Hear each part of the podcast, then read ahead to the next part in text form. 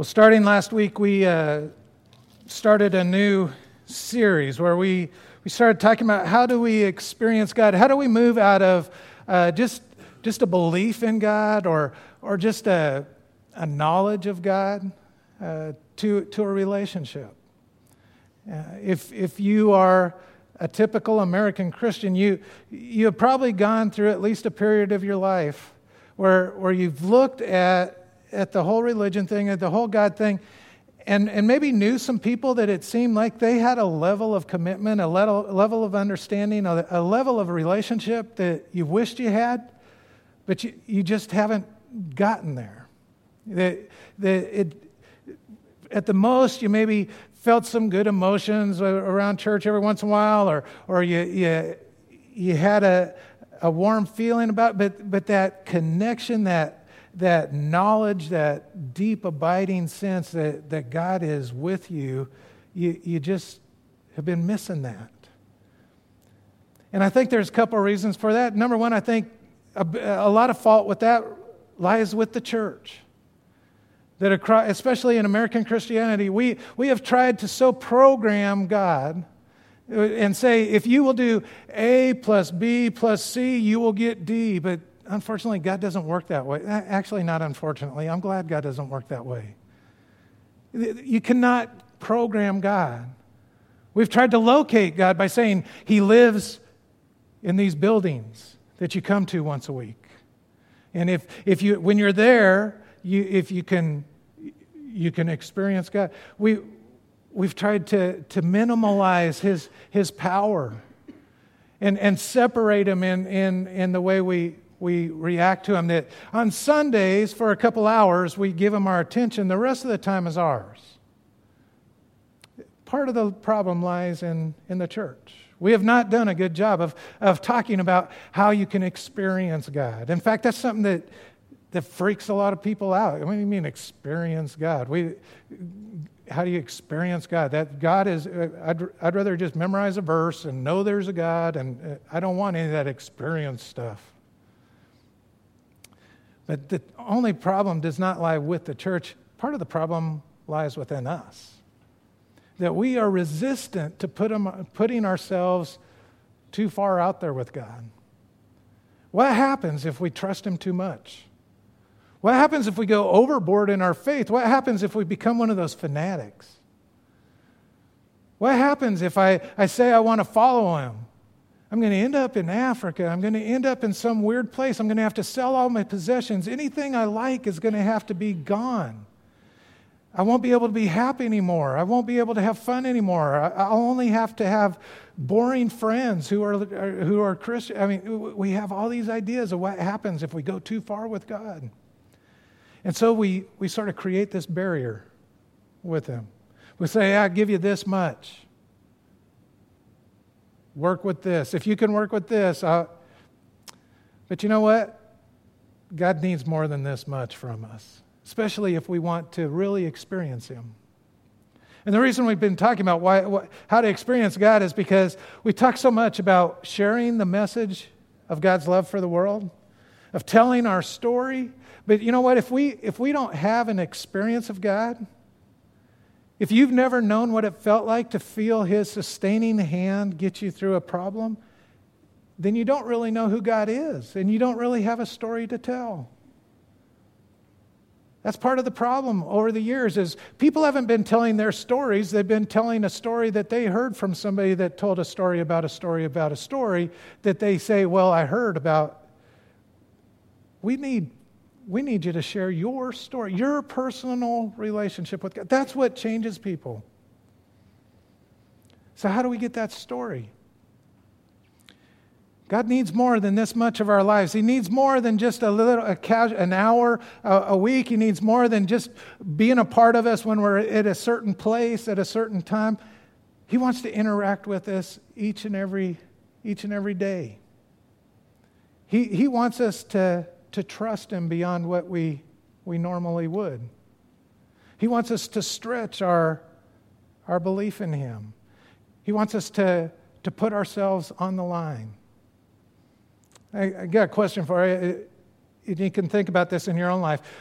your most memorable experience of God, your, your, your watermark moment of, of, of God. And that's different for all of us, whether it was at a, a camp, at a retreat, or a birth of your child, what. Uh, I would guess that it falls in one of two categories. Number one, it was something amazing that only happens every once in a while, like the birth of a child or something like that. Or it was at the complete opposite spectrum when you were miserable and desperate and just wishing somebody could rescue you. In fact, if, if you were to graph your life, I would probably guess that most of your experience, most of your growth with God, most of the face to face, those strongest times came at the weakest part of your life, the most desperate part of your life. You know the reason for that? Because it's when we find ourselves in those situations that we stop relying on ourselves and we turn towards Him. You see, we have this thing that we like to drive. We like to be in control. We like to, we like to make our own decisions. And, and in doing that, we sort of shut God out. We basically say, hey, man, I got all this. You take care of your world, I'll take care of mine. And every once in a while, when I need help, I'll let you in. It's only when we're desperate we say, Man, I don't know. Help. Somebody help. And that's where God shows up. So, what I want to talk to you about this morning is how, how do we put ourselves in that situation more often? How do we put ourselves where, where we're sort of taking a step of faith that we're not sure where we're going to land? How do, we, how do we connect with God in such a way that we can learn that He, he is faithful? Okay, that's, that's what we're going to be talking about this, uh, this morning. And um, you know, I, have told you we have a, a new uh, associate pastor coming in. They, they start driving from Atlanta. Uh, she's, uh, she's engaged. They'll, they're getting married this summer to another pastor. They're leaving seminary in Atlanta, Georgia, driving tomorrow across uh, Louisiana and into Texas. So pray for that journey. I know there's storms and stuff there, so pray for that journey. And then she's going to come and she's going to be a, a part of a, a church. And as I've been visiting with her and we've been communicating about getting started in the church and stuff. And it made me think back to the situation she's in. I wasn't 25 when I got out of seminary. I was a little older than that, but I was a lot stupider than she is at 25. and just the, just the nervousness that is a part of that. That you, you, you, you have in mind what you want to do, and you feel this calling in your life, but you don't know how to go about it. You, don't know if you're going to be good at it or not. You don't know if people will follow where you lead. You don't, I mean, there's a lot of questions. And, and as I was thinking about that, it made me remember I had some videotapes of uh, some of my early sermons um, because uh, just so you can when i'm talking about working outside your comfort zone if you look at the title this morning it's do something you can't and for me, ministry was something I couldn't do. I hated public speaking. I hated being in front of people. I hated religious people. I mean, it, it, if you were gonna if you were gonna write a job description for a pastor, I didn't fit any of it. And yet, I was being sent to to lead a, a church, and and uh, fortunately, I, I, had a church that allowed me to be uh, be myself. But I just wanted to give you a, a little glimpse of, and I could have done something more painful, but I wanted to save a little face for myself. So. Verses 1 through 11. You want to read that along with me? Therefore, since we are justified by faith, we have peace with God through our Lord Jesus Christ, through whom we have obtained access to this grace in which we stand. And we boast in our hope of sharing the glory of God. And not only that, but we also boast in our sufferings, knowing that suffering produces endurance, endurance produces character, and character produces hope. And hope does not disappoint us because God's love has been poured into our hearts through the Holy Spirit that has been given to us. For while we were still weak, at the right time Christ died for the ungodly. Indeed, rarely will anyone die for a righteous person, though perhaps for a good person someone Okay, might actually dare to die. That's That God proves his love for us and that it was, the safest part was to show you me reading this scripture because, uh, but the, the reason I show you that is because, uh, number one, if you were to watch it, I, I do a lot of annoying things in there. I mumble, I don't look up. Whenever I get nervous, I start going, you know, like I'm some old man choking on something or. Uh, I don't make eye contact with them. I do weird things with my hands, like I, uh, and my message doesn't make the most sense and stuff. And it just made me start thinking, as we- Emily's coming in and stuff, you know, when I look back to when I went to my first church in Los Fresnos, that was right out of seminary. I went to Los Fresnos. I was there for four years.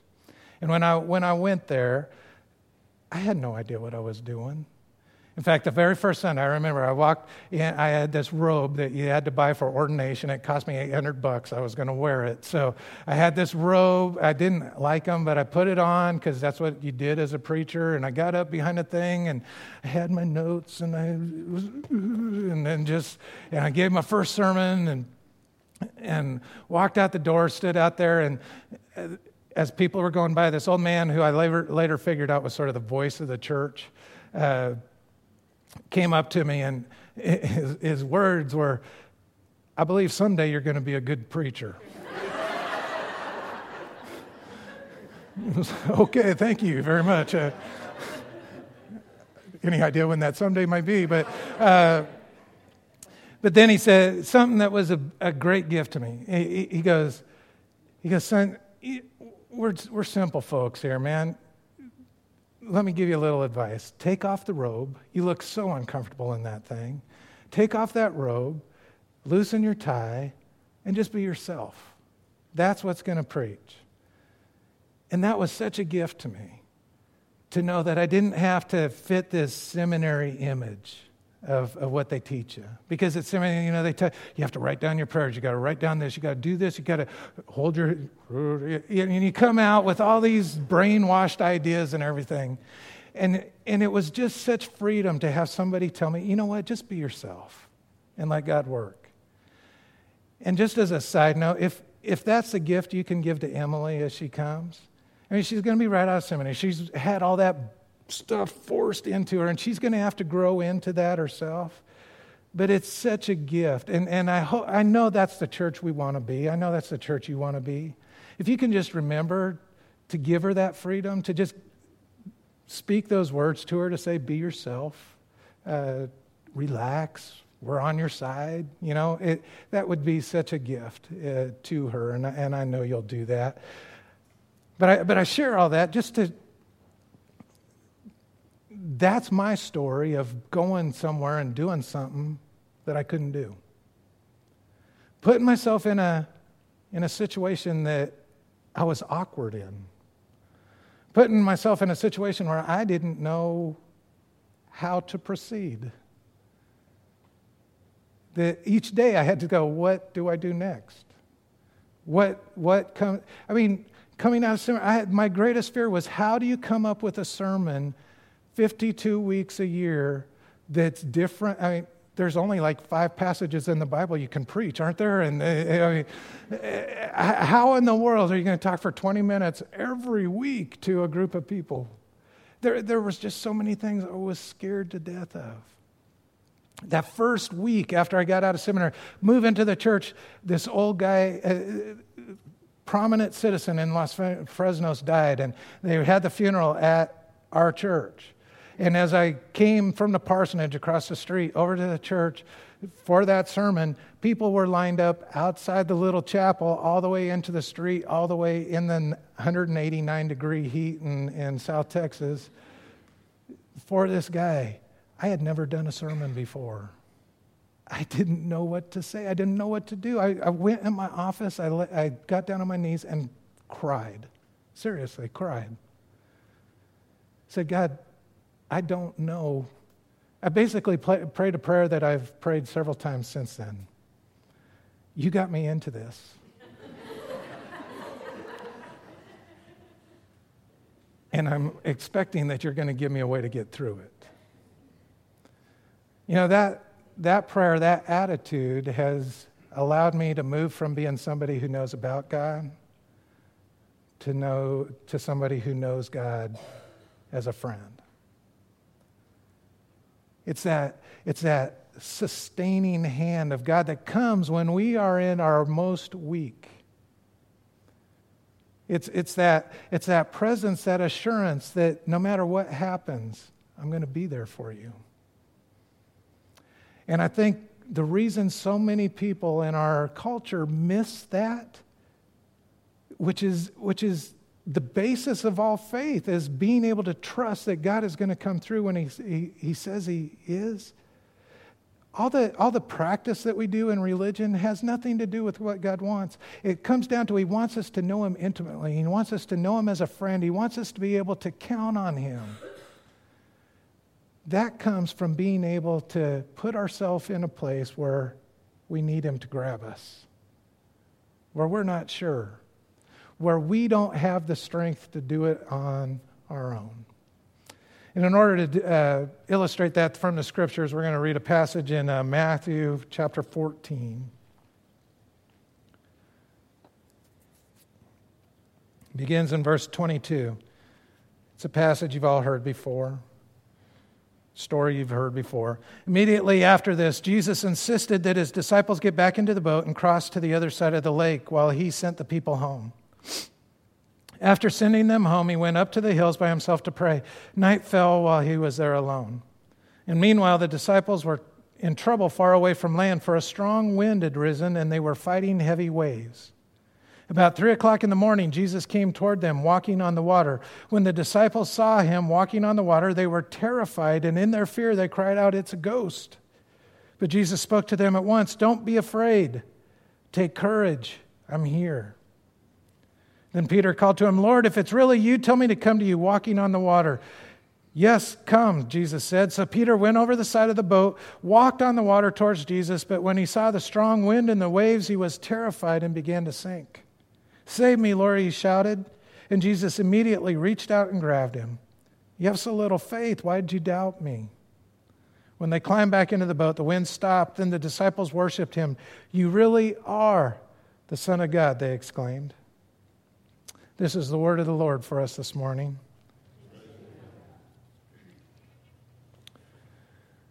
You've all heard this story before, and, and it's a great metaphor that's used over and over again in the church. A common metaphor of getting out of the boat, walking on water. But as common as it is, it's still one of our greatest weaknesses in the church as Christians.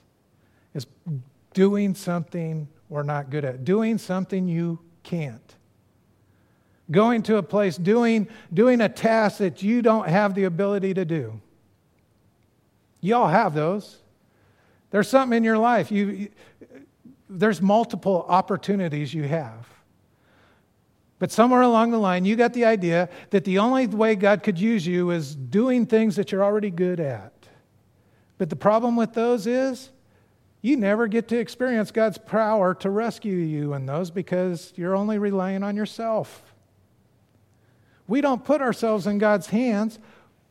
We put ourselves in our hands. The only time we go to God is when we want God to calm things around us. In this story, the disciples are out in the boat. What did it say? The waves started crashing and they got into the midst of a storm. You've been there, right? In your life. You're going along, and all of a sudden, here comes the waves. And you panic. Right? You panic. And what do you start praying for?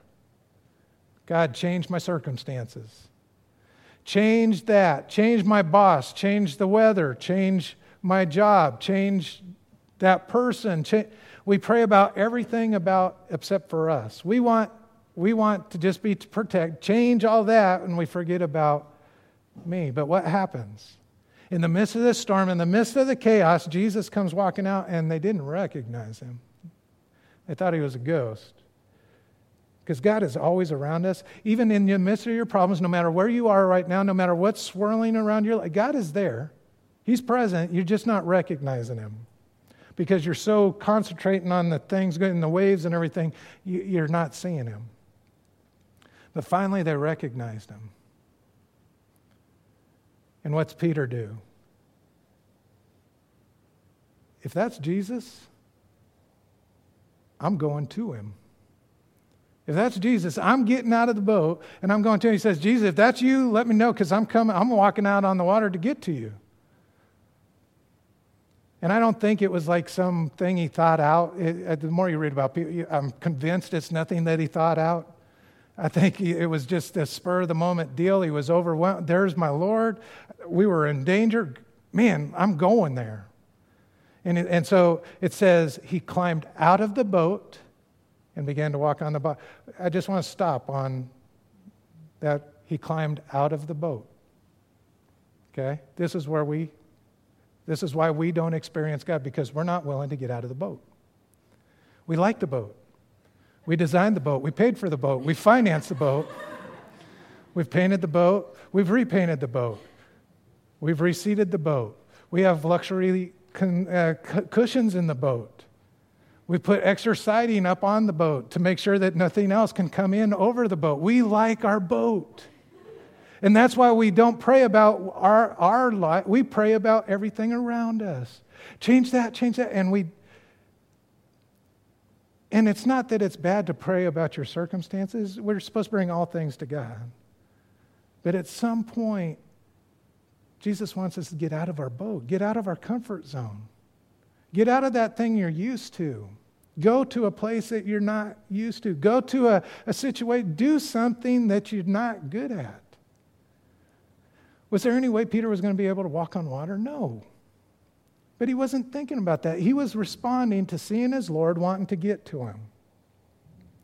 When I, when I got into ministry, I was not thinking about all the things I couldn't do. I was responding in faith to the call I believed He placed on my life. I didn't know how I was going to do it, but there was a call I was going to answer.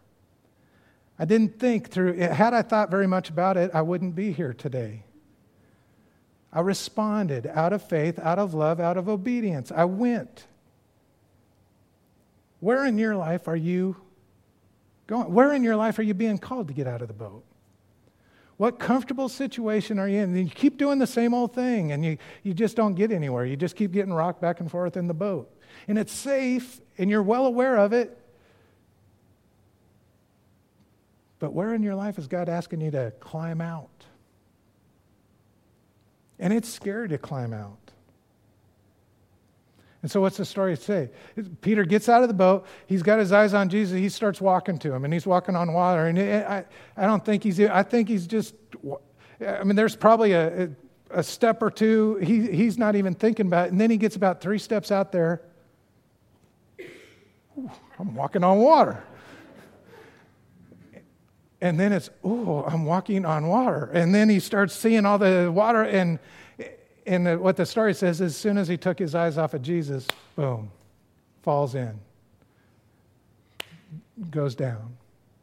You know, let me tell you, if you're going to try the life of faith, you're going to fail. You're going to fail. Uh, just save yourself the frustration. You're going to fail. You are not always going to be able to do what you want. You're going to make mistakes. You are going to do things you wish you hadn't. You're going to do things that could have been done better. You are going to fail. And the reason is is because usually when we start going out, we start off depending on God, and then the more success we have, we start to say, "Oh, I got this." I can relate to this so much in ministry. The whole idea of ministry is to work towards God, to help people in their relationship with God, I can get so wrapped up in church business and planning and everything that I can forget all about that. And so I can, I can lose sight of my goal, and all of a sudden I'm mired in all the politics and planning and everything else. That's when I go down. That's when, that's when I fall flat on my face. Soon as we start taking credit for the good that's happening, soon as we start thinking we don't need to look at Jesus anymore, soon as we start thinking that we've got it now. You've all done that. Hey, God, I need your, oh, I'm desperate. Man, I need you. I need you. Oh, thanks. Okay, I got it now. We'll see you later. Next time I have a problem. Oh, uh, it, right? Do this our whole life. You're going to fail. You're going to fall. You're not going to be able to sustain the faith that you wish you had. But what does the story tell us? That soon as Peter fell, as soon as he started to, as soon, immediately, is what Matthew says. That's a favorite word of Matthew whenever he talks about Jesus responding. Immediately, he snatches him up and says, I'm, I'm here. I'm here. Immediately, God's hand is there to sustain him. Immediately, he's there. And in our, in our translations, we, we tend to read the next thing as a criticism, where Jesus says, Oh, why didn't you have enough faith, stupid Peter? Don't it, that's not the way it was at all. I, I think as you, it, if you take it in context, take it through the original, tra- it's more of, dude, you were so close. Why, uh, man, you were there. Why'd you take your eyes off me? We were almost there. If you had just a little more faith, man, you were there. It's not that, that Jesus was deriding him, it's that he was encouraging him. You were there. You were on the right path. Yeah, you feel, but I got you. Man, you were there. You were so close. If you had just a little more faith, you, you were there. You know, Peter, from that point on, had a story no one else got to tell. He had a story. And I, knowing what I know about Peter, I guarantee you he rubbed it in the face of the other disciples. It, you know, whenever they started argument, how many times you walk on water there, Philip? Yeah, I got that one taken care of. I'm sorry, John, how many steps? Uh, no. Now, he had a story to tell. He had an experience. As he went through life, as with all the stuff that happened in his life after Jesus was resurrected, with all the persecution he went through, with all the problems he had, he had a story. He had something to rely on. He had something to remind himself. He had something to fall back on. He had a found he had a relationship. He had an experience of who God was. You know, I, I wish I could give you an experience of God. I wish I could. I can't.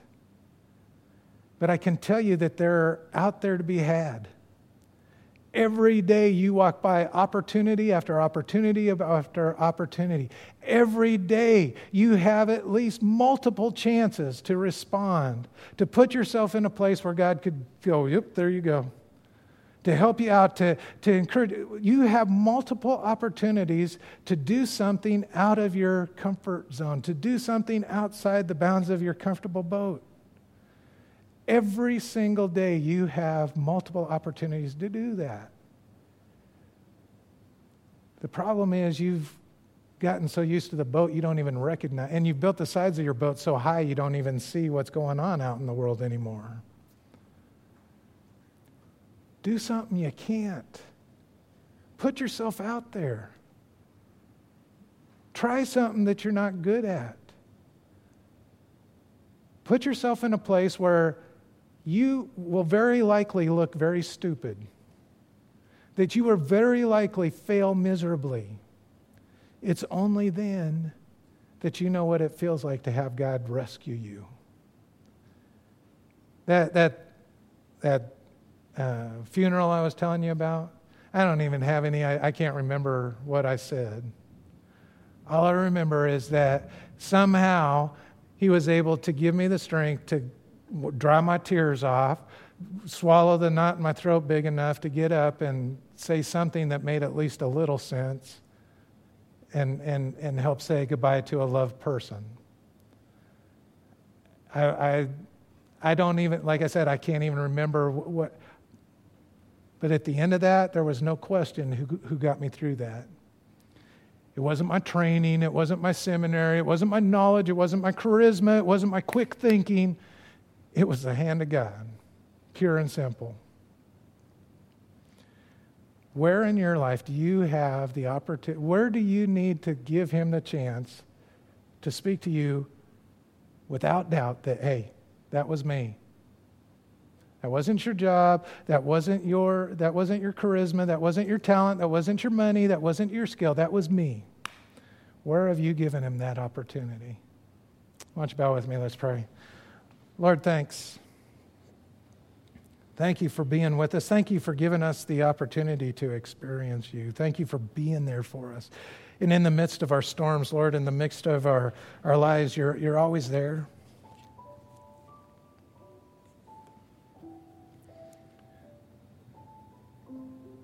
And God, we go along in our boats, we go along our journeys, wishing we had more, but not knowing how to find it. And it's a lot of the reason is we're just, we don't have the courage. We're not sure what's going to happen.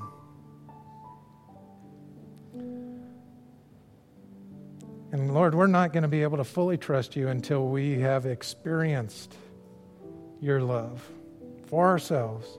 Not through our grandmother, not through our, our, our friend, not through our pastor, not from a story of a story of a story, but when we have the chance to, to personally experience who you are. I just pray for each of us that we would have eyes that would see the opportunities, that we would have the faith that would help us to step out into the unknown that we'd have the courage to be willing to fail.